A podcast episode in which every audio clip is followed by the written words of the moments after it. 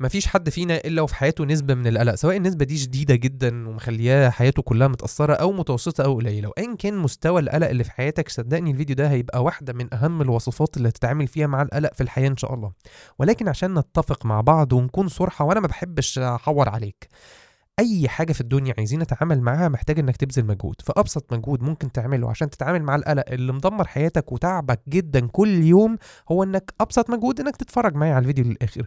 وأنا ما تمشينيش على اتنين. ما تخلينيش ما أنت يعني ده أصلا سرعة تسبب قلق. فأقعد بقى اسمعني واحدة واحدة بهدوء كده واعرف إن اللي أنا هطلبه منك في الفيديو ده محتاج شوية تطبيق. فالتطبيق ده مع الوقت هيبتدي تشعر بالأثر بتاعه في حياتك. ولكن من أول لحظة كده تتفرج على الفيديو خلاص مسكنات هتحس ممكن لو الفيديو لمس معاك في قلبك حاجة ممكن تحس بشوية راحة بس ده مش هينهي القلق. يعني حتى لو بسطت في آخر الفيديو أنا بقول لك اهو أنت لسه ما استفدتش. الاستفادة الحقيقية لما تنزل تستحضر المعاني اللي في الفيديو ده في حياتك اليومية وتطبقها بإذن الله ربنا ينفعك وتقلل من القلق اللي في حياتك. فتعالى نبدأ مع بعض رحلة التعامل مع القلق. وهنا عشان أكون برضو صادق معاك هذه وصفة من وصفات التعامل مع القلق. في حاجات كتيرة قوي ممكن نعملها عشان نتعامل مع القلق. ده واحد منها. الأول خليني أقول لك إيه هو القلق. لأن ناس كتير ما بتفرقش ما بين ال anxiety أو القلق وما بين ال stress الضغط النفسي. القلق هو شعور بالخوف. قلق من المستقبل. قلق من حاجة لسه ممكن تحصل. والفكرة إن القلق أمر داخلي جدا. يعني مش بالضرورة أصلا يكون حواليك حاجة بتقولك اقلق أنت بينك وبين نفسك ممكن تكون قلقان بدون أي مسبب أو أي مثير. وده عكس ال stress. ال stress هو رد فعل جهازك العصبي بيبنيه بناء على التفاعل مع مثير خارجي حاجة حصلت لك من بره. وعلى فكرة لو حد حضر الكورس بتاع ال stress على Mental Health Hub هيعرف إن في نوعين من ال stress في stress صحي و stress غير صحي بيتقال عليه ال eustress وال distress فأنت الرد الفعل بتاع جسمك ده للتعامل مع الضغط النفسي بيساعده إن هو يقدر يتعامل مع التحديات. فالفكرة هنا إن القلق هو أمر داخلي أمر جواك منبعه أفكارك ومعتقداتك ونظرتك للحياة أكتر ما هو قدراتك في التعامل مع الواقع. فالاسترس مرتبط أكتر بمفاهيمك في الحياة وطريقة تفكيرك طبعا بتخش في الموضوع ولكن كمان مرتبط بمهاراتك. القلق ايا كان أنت مهاراتك إيه ايا كان قدراتك إيه هو حاجة عمالة تنخور فيك من جوه وتقلقك وتخوفك من المستقبل. لذلك واحدة من أكتر الحاجات اللي بتساعد الإنسان إن هو يقلل من القلق بتاعه خدوا بالكم يا جماعة إحنا بنتكلم دلوقتي على الناس اللي عندها قلق طبيعي. يعني إحنا مش بتكلم دلوقتي حد عنده pathological anxiety اللي عنده قلق مرضي اللي أنا هقوله ده هيفيده ولكن طبعا هيكون غير كافي بدون المتابعة مع طبيب متخصص. ولكن بشكل عام ايا كان أنت فين إن شاء الله ده هيفرق معاك. تعال نروح نبص على هو ليه إحنا أصلا بنخاف؟ ليه إحنا بنقلق من المستقبل؟ ليه إحنا دايما متوترين لدرجة إن إحنا أحيانا بيتسلب مننا لحظة المتعة؟ تيجي تبص كده تلاقي حد قاعد والدنيا بيس على فكرة. دنيا رخاء الدنيا خير. بس هو قاعد مشدود كده. كتافه شدة وفكه شادد ودماغه شدة مش عارف يستمتع مش عارف يتبسط. عشان هو مستني هي بقى هتيجي المشكلة هتيجي منين؟ الخبطة هتيجي إزاي؟ فاحنا النهاردة لما نيجي نبص على القلق ده هنلاقي إن نسبة كبيرة منه جاية فيه ده. ده بيفكر إزاي؟ ده بيشوف الحياة إزاي؟ ولذلك النبي عليه الصلاة والسلام حط لنا منهج للحياة. لو إحنا خدنا المنهج ده وتعاملنا بيه والله العظيم هنعيش حياة فيها سلام نفسي وراحة وهدوء نفسي لا تتخيلوا طب معنى الكلمة بتاعت سلام وراحة وهدوء؟ معناه إحنا لن نتألم؟ لا هنتألم. بس هنبقى عاملة زي الجيم انت لما بتشيل الحديد في الجيم وعضلاتك بتوجعك انت بتتألم وانت قلقان ولا بتتألم بس؟ لو يا سيدي وانت ماشي صباعك خبط في الترابيزة اتوجعت. ولكن مش زي اللي اتخبط خبطة في دماغه قاعد يقول إيه ده أنا ممكن يكون جالي ارتجاج؟ طب أنا ممكن لو نمت دلوقتي ممكن أصحى ما أقومش؟ طب أنا بقى لو مت عيالي إيه اللي هيعملوه؟ طب مين هيورثني؟ طب مين هيصرف على؟ ده كده وجع مع قلق. وفي وجع بس فإحنا بنتوجع كده كده ودي سنة من سنن الدنيا. ولكن إحنا حوالين الوجع ده مخضوضين وخايفين وقلقانين قد إيه؟ الحديث ده هيفرق معانا جدا فيه. تعالوا نمشي مع بعض. وعلى فكرة قد يكون الحديث هو مشهور جدا والناس كلها عارفاه بس أعتقد إن إحنا عمرنا ما بصينا له كعلاج لداء القلق. يعني أنت بالتأكيد هتبقى سمعته في المدرسة سمعته في خطبة الجمعة سمعته من بابا من شيخ ولكن عمرك ما بصيت له من منظور القلق.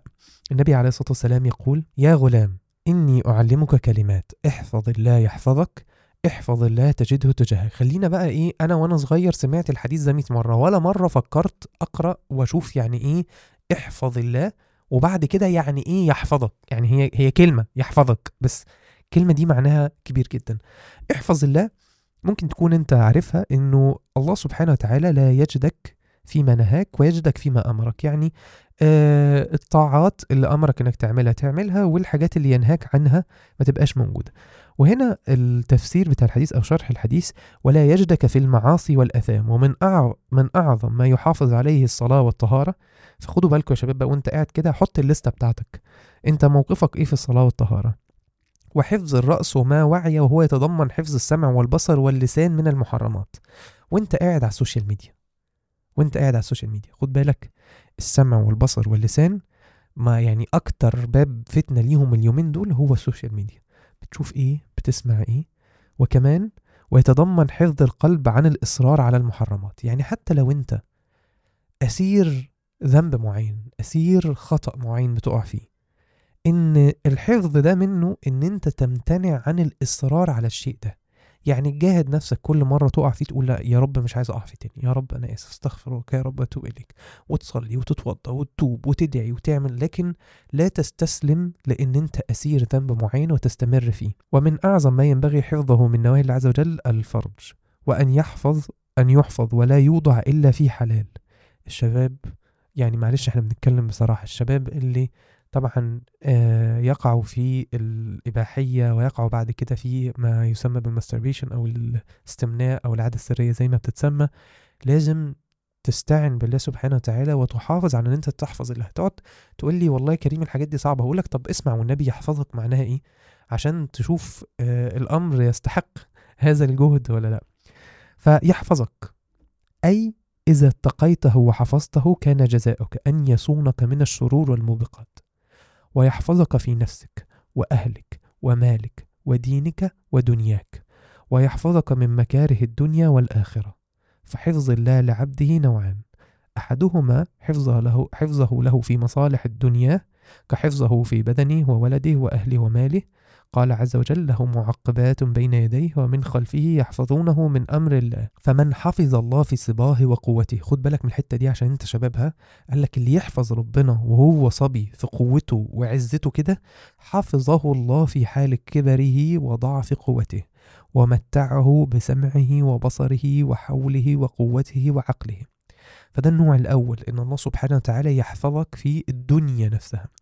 والنوع الثاني حفظ الله للعبد في دينه وإيمانه فيحفظه في حياته من الشبهات المضلة ومن الشهوات المحرمة ويحفظ عليه دينه عند موته فيتوفاه على الإيمان وعلى العكس من هذا. فمن ضيع الله ضيعه الله فضاع بين خلقه حتى يدخل عليه الضرر والأذى ممن كان يرجو نفعه من أهله وغيره يعني شفت الجملة الصغيرة دي؟ أنا أنا أنا بقرا لك عشان بس عايزك تستوعب هي مش عشان أحاديث النبي عليه الصلاة والسلام قصيرة والكتب بتاعت التنمية البشرية كبيرة. هي مش بالكم هي بالقوة بالوحي. افهم. احفظ الله يحفظك. شفت الجملة قد إيه؟ وشوف معناها قد إيه. تخيل بس المنافع اللي أنا لسه حكيها دي. واحد الله سبحانه وتعالى يحفظ له دنياه. انت قلقان من ما انت قلقان على الدنيا. معلش مع احترامي. أنا وانت أنا يا عم بلاش انت. أنا شخصيا أكتر قلق بيجي لي إيه؟ معلش يعني إحنا اغلب الوقت إحنا بنيجي بس كده ساعة رمضان ولا بتاع ولا بنبقى في عمرة ولا في حج فتلاقي تلاقي تحس كده إن انت عمال تقول آه وأعوذ بك من سخطك وعق... وسخطك وعقابك ومن شر عذابك ويا رب ما نخش النار ويا رب دخلنا الجنة. بس أغلب الوقت يعني معلش القلق اللي في قلب الإنسان إيه؟ الشغلانة دي الرزق ده. الحاجة اللي أنا عايزها دي المرض ده مش عارفة إيه أنت قلقان على الدنيا. طب الله سبحانه وتعالى يعلمنا من وحي للنبي عليه الصلاة والسلام الذي لا ينطق عن الهوى احفظ الله يحفظك. خلاص. عايز إيه تاني؟ حفظ دنيا وآخرة. أنت تبقى ماشي كده تقول لي يا كريم ما طب ما أنا أعمل إيه عشان اعف أعفي نفسي من القلق؟ احفظ الله يحفظك. احفظ الله تجده تجاهك. شوف بقى المعنى ده والله العظيم. تجد عنايته ورأفته. قريبا منك يراعيك في جميع الحالات وينقذك من جميع المضرات. تجده تجاهك. عارف لما بيبقى في شركة مثلا والواد ابن السي أو بيشتغل فيها فبيبقى حاسس كده إنه أي حد هيعمل لي أي حاجة بابا هيخش يعني يظبطني. ف ولله سبحانه وتعالى المثل الأعلى. تجده تجاهك. يحفظك من كل شيء. أن تجد عنايته ورأفته. أنا عايزك بس أنت لو أنت آه، حد كده مهم قالك الواد ده معايا بتطمن. فتخيل أنك في عناية الله سبحانه وتعالى أن تجد رأفته وعنايته قريبا منك. ورأفته سبحانه وبحمده تخيل كده أكتر حد رؤوف في الدنيا أنت تعرفه. يعني ولله المثل الأعلى. شوف رأفة الله بك تبقى شكلها عامل إزاي. فالإنسان إذا استحضر معلش أنا عارف إن أنا مطول عليك ولسه أصلا الجد والله ما جاش. ولكن تخيل بس إحنا في مدخل الحديث كده. أنت لو فكرت أنا قلقان في إيدي أعمل إيه؟ مع حاجات بره إيدي. ودايما اللي قلقك حاجات بره إيدك وساعات حاجات اللي قلقك أنت مش عارفها. تعمل إيه؟ احفظ الله وقف المعاصي واجتهد في الطاعة. كده احفظ الله طب تاني حاجة وإذا سألت إذا سألت فاسأل الله. يعني لو أنت طلبت وأردت أي شيء فاسأل الله وإذا استعنت فاستعن بالله. طيب هنا بعض الناس يقول لك إيه؟ يقول لك يعني يا كريم ما, ما إحنا برضه هنحتاج حاجات من الناس وهنحتاج ده يساعدني وهحتاج ده يخدمني. يقول لك بس أنا شخصيا كان بيحصل معايا الموقف ده دايما. رايحين مثلا أعمل حاجة ويكون ليا معرفة فيها مثلا وأنا بيني وبين نفسي كده أنسى إن أنا أتوكل على الله سبحانه وتعالى وأحس إن فلان هيظبطني. والله أروح بتعكى عكة. ما حصلتش. وكأن الله سبحانه وتعالى يربيني على ألا أستعن إلا به. حتى وأنا رايح أطلب حاجة من حد. يا رب يسر لي الخير على إيد فلان. يا رب افتح لي قلب فلان. يا رب ردي عني فلان اللي هو مثلا بابا أو ماما رديه عني. خليني مثلا أنا عايز أعمل ده ونفسي فيه قوي ويا رب لو في خير يسرهولي ورد أبويا عنه عشان أنا مش عايز أبقى بعمل حاجة وبابا زعلان مني. إذا سألت فاسأل الله وإذا استعنت فاستعن بالله. الإنسان الذي يسأل الله سبحانه وتعالى ويستعين بالله فقط لا غير. مفيش أي حد تاني في حياته وهو حاسس إنه له قيمة إلا الله سبحانه وتعالى ما بيضغطش وما بيقلقش. ليه؟ فلان أنا محتاج منه خدمة وفلان استندل معايا وأنا كنت جدع معاه أنت كنتش جدع معايا.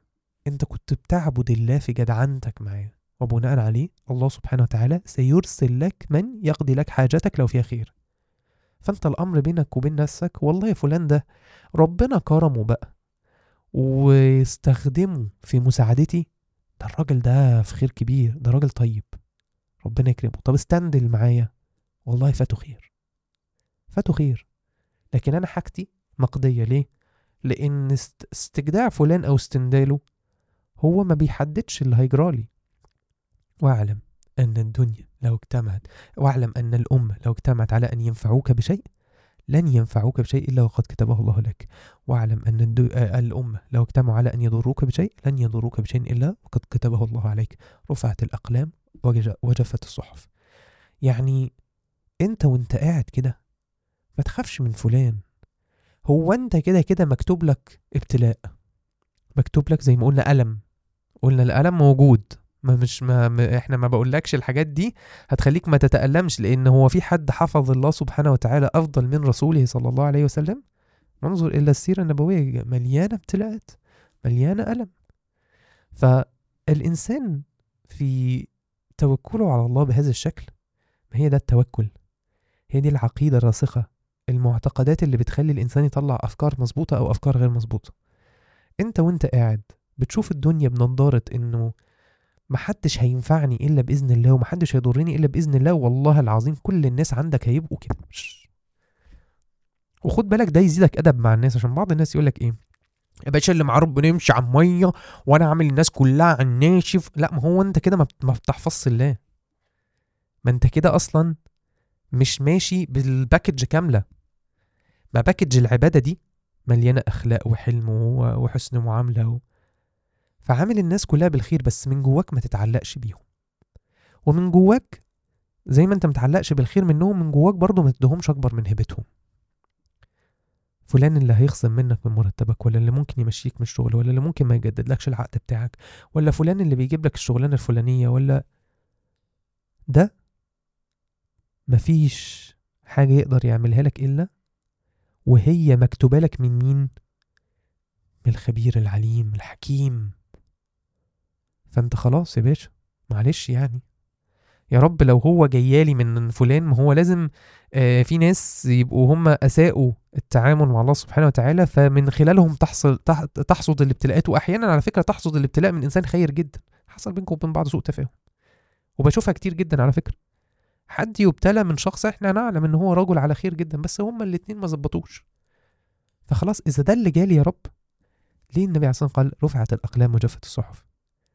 لأنه خلاص هي مكتوب بص اللي أنت خدتها دي أنت كنت مكتوبه لك. لأن كان في رواية تانية في الحديث بتقول لك إيه؟ واعلم أن ما أصابك لم يكن ليخطئك وما أخطأك لم يكن ليصيبك. لو لبستها خلاص اعرف إن هي دي هي هي مكتوبة من قبل ما إحنا ما نتخلق أصلا. ولو ما جاتلكش ما هي مش مش بفقاقة منك ولا بجدعنة منك هي ما كانتش مكتوبة. وهنا ده بعلم الله مش عشان انت ما تشتغلش. يعني الله سبحانه وتعالى يعلم إن أنت كنت ستحفظه وهتتصرف بالشكل الفلاني وبالتالي هو هيحفظك وهيمنع عنك القدر ده. وهنا كان يعلم إن أنت هتقصر وهنا هتعمل وهتيجي لك ده. وهنا يعلم إن أنت في اللي أنت تراه شر ده كان فيه خير كبير جدا والله سبحانه وتعالى بمحبة منه ليك ورحمة منه ليك ابتلاك بما تكره عشان يرزقك بما تحب في الآخرة أو في الدنيا قدام وأنت مش فاهم دلوقتي. فخلاص اللي, مع اللي مسلم لله أمره ده هو دنيته ما فيهاش حسابات كتير. خليني أقول لكم برضو ال- ال- الرواية التانية دي عشان أنا بحبها جدا. واعلم أن ما أصابك لم يكن ليخطئك وما أخطأك لم يكن ليصيبك. واعلم أن النصر مع الصبر. أنا الجملة دي والله العظيم بتاشعر جسمي. واعلم أن النصر مع الصبر وأن الفرج مع الكرب وأن مع العسر يسرا. يا صديقي يا مهموم يا صديقي يا مهموم اعلم أن النصر مع الصبر وأن الفرج مع الكرب وأن مع العسر يسرا. معها؟ مع مع يعني ماشيين مع بعض. فاللي سيصبر سينتصر والمكروب سيفرج الله سبحانه وتعالى بإذن الله همه والمعصور سييسر الله أمره. دي عقيدة يقينية فيها شفاء ودواء من القلق. ليه؟ لأنك تعلم أن الخير آت لأنك تعبد رب الخير. بس خلاص الموضوع منتهي. فاصبر لتنتصر. واحتسب صبرك وألمك عند الله. وانت لما بت... بت... يعني بتعمل ده الله سب... إنت انت إنت, بتحط استثمار كبير قوي. يعني إنت مثلا لو أنا يعني معلش أنا بديكم أمثلة أرضية بس عشان أقرب المسألة ليا وليكم يعني أنا أنا أصلا قاعد بتع... والله ليتر إحنا قاعدين بنتعلم سوا. إحنا النهارده لو أنا مراتي تعبانة مثلا والفترة دي مثلا تعباني معاها جامد وأنا عمال أصبر أصبر أصبر أصبر على التعب اللي هي تعبهولي. أنا عندها هتجازيني هتجازيني لما تفوق كده تقول آه والله الراجل ده وقف جنبي في في في تعبي وليه عندي حاجة؟ أنا استثمرت صبري ده في علاقتنا. طبعا مع اختلاف العلاقة مع رب العزة والله سبحانه وتعالى المثل الأعلى. أنت إذا رأى الله سبحانه وتعالى منك صبر على ابتلاء فأنت بتقول له يا رب أنا بحبك قوي يا رب فأنا راضي منك بأي حاجة. يا رب خد مني اللي تاخده واديني اللي تديهولي يا رب أنا بحبك. مفيش حاجة يا رب تعز في الدنيا على رضاك عليا. فتخيل تخيل إذا كان ده قلبك مع الله سبحانه وتعالى كيف سيكون الله سبحانه وتعالى معك؟ كيف سيكون كرمه لك والكلام ده يا جماعة مش كلام إنشا الكلام ده لازم يبقى يقينا في القلب لأن اللي يراه هو المطلع على القلوب. أنت ممكن ما تقولوش بس الله سبحانه وتعالى يراه في فعلك ويراه في قلبك ويجزيك عليه. وعلى فكرة المو... الموضوع ده مش سهل. أنا وأنا بقوله دلوقتي عمال أسأل هو أنا فعلا أقدر أقول كده؟ هو أنا فعلا لو ربنا اختبرني في أي شيء من الحاجات اللي أنا بعزها قوي هقدر أعمل كده؟ والله ما أعرف. بس اللي أنا متأكد منه لما مريت بحاجات صعبة كانت وجعاني قوي. وبيني وبين نفسي قلت له يا رب الحمد لله.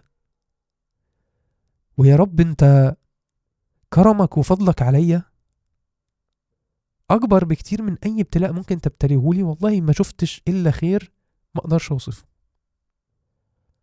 وعشان بس يعني ما بعض الناس يقول لك ما انت انت كحيان. أصلا أنا كحيان فعلا أنا ممكن أكون مش أغنى الناس يعني ولا أنجح الناس ولا أشهر الناس. وفي ناس معاها أكتر مني وناس آه، مشهورة أكتر مني وناس بس هي كل واحد هو شايف نفسه فين. أنا شايف نفسي يعني غرقان في نعم ربنا سبحانه وتعالى. وكرمني كرم أنا ما كنتش في يوم من أيام أتخيله.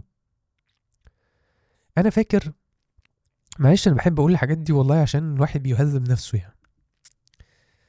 أنا فاكر وأنا صغير في أيام التمرين وكده عشان أروح أتمرن فكنت بركب مواصلات. ودي دي يا جماعة مش مزايدة على الام حد في ناس مش لاقية تاكل. أنا بس ده خلاص ربنا خلقني كده مش هقول له يا رب لا كنت اديني معاناة تانية. دي معاناتي على قد إمكانياتي ومستوانا المتوسط ربنا خلقنا فيه. فكنت آه أمشي على رجلي فترات طويلة جدا عشان أركب مواصلة واحيانا أمشي فترات أطول عشان آه، أوفر آه، حاجة من فلوس المواصلات فأجيب بيها حاجة حلوة من كشك بعد التمرين مع أصحابي. ودايما ال- الميكروباصات والأتوبيسات تجري ونجري وراها وتنط وتشعلق في الحديدة المك- الميني باص بتاع دقي جيزة ده صديق الطفولة ده. تنزل عند كوبري دقي وتمشي وبعد كده ينزل هو بقى من فوق الكوبري جري كده وانت تقعد تجري وراه والدنيا زحمة وانت متأخر على التمرين فتروح طالع متشعبط بإيد واحدة وبنص رجل على طرف الباب وطاير بقى في الهواء إيه جنب التباع وهو عمال إيه دقي الجيزة دقي الجيزة في ودنك يخرمها وابص على الناس اللي راكبة عربيات وأقول ده يعني ابقى عندي بس فيسبا ابقى في شن... أقعد في شنطة عربية مش عايز أقعد في عربية كاملة. قعدوني في شنطة عربية. هل يمكن لكريم اللي بيجري على ال على دقي جيزه ولا اللي بيمشي تلت ساعة زيادة عشان يوفر جنيه آه، يجيب بيه حاجة حلوة من الكشك يركب عربية؟ وركب. مش رولز رويس يعني بس راكب عربية يا باشا. فأنا ركبت عربية حسيت ان يا نهار أبيض. يا نهار أبيض على الخير. يا نهار أبيض على الخير. يعني أنزل من بيتنا أروح مشوار كده من غير ما أقعد أجري ورا الأتوبيسات. قعدت 15 سنة بجري ورا الأتوبيسات. وأقعد بالساعات في عز البرد بالليل. قاعد طفل عنده 11 سنة قاعد ساعتين على البتاع بعد التمرين مستني الأتوبيس يجي والأتوبيس يجي ما رضيش يقف ويقعد يجري وراه فأنا غرقان أنا لما ببص أنا غرقان في النعم. ممكن غيري يكون اتولد في مستوى تاني ما يكونش الحاجة اللي عندي اللي هي بالنسبة له حقيرة وبالنسبة لي أنا أكبر نعمة من نعم الدنيا بس خلاص هي كل واحد بيقول لك هو بيشوف نفسه إزاي. فأنت تخيل بس أنت ما تستثمره مع الله من محبة. حب ربنا يا أخي. حبه. حبه بجد يعني ابني العلاقة دي. اتكلم معاه.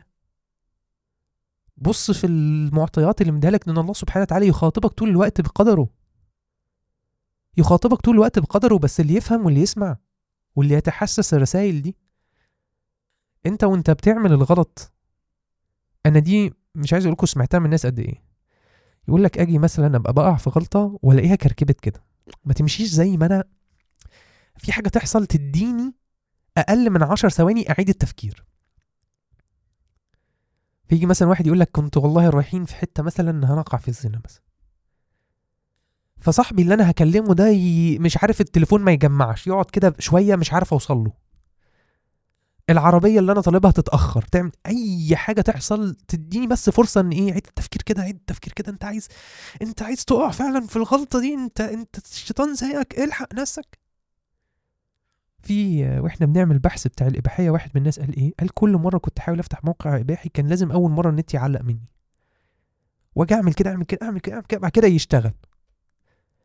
وهو بينه وبين نفسه يعلم إن اللي كده كده كده كده دي كانت من الله سبحانه وتعالى. بيديله فرصة يراجع نفسه. يعرقله وهو بيجري على المعصية لأنه رحيم. ديك فرصة. ولما بتقع باب عمره ما اتقفل عشان مديك فرصة. وتذنب الصبح يبسط يده بالنهار ليتوب مسيء الليل ويبسط يده بالليل ليطيب مسيء النهار. عايز إيه تاني؟ ما تحبوش ليه بقى؟ تكلمش معاه ليه؟ ما تفضفضش معاه ليه؟ قلقان من الدنيا اللي خلقها ليه وهو اللي خلقها.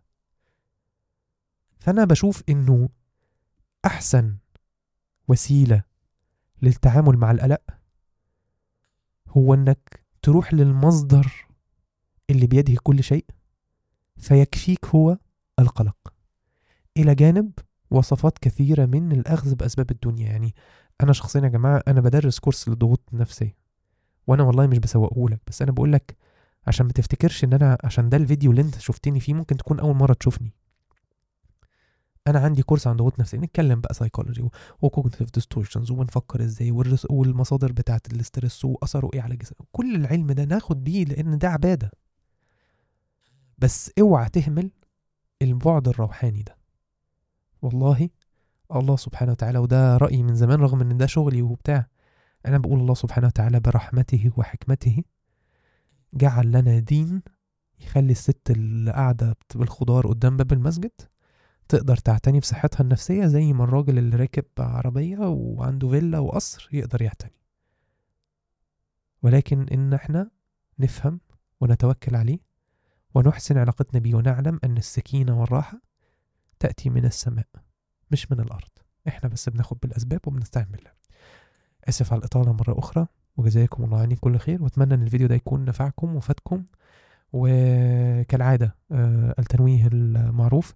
أنا العربي بتاعي على قدي وبحاول أقرأ الحاجات آه، على قد ما أقدر. فلو أنت من الناس المتقنة للغة والحديث والآيات وبتاع فما تنزعجش قوي مني. أخوك وبيحاول آه، يعني يعني بيحاول ما يهملش الأمر. بحاول أطور نفسي من جوانب تانية بس إلى أن ده يتم يعني استحملني. بس أنا مش هبطل أتكلم عن الله سبحانه وتعالى لأن حاسس ما مفيش حاجة تانية ينفع يعني لو قلت كلام غير كده هكون ما بقولش حاجة أنا مقتنع بيها وبنافق نفسي. جزاكم الله عني كل خير دعواتكم لينا وربنا رب يشفي صدوركم ويكفيكم القلق ويرزقكم من حيث لا تحتسبوا ويرزقكم أهم شيء هو محبته. سبحانه وبحمده. السلام عليكم.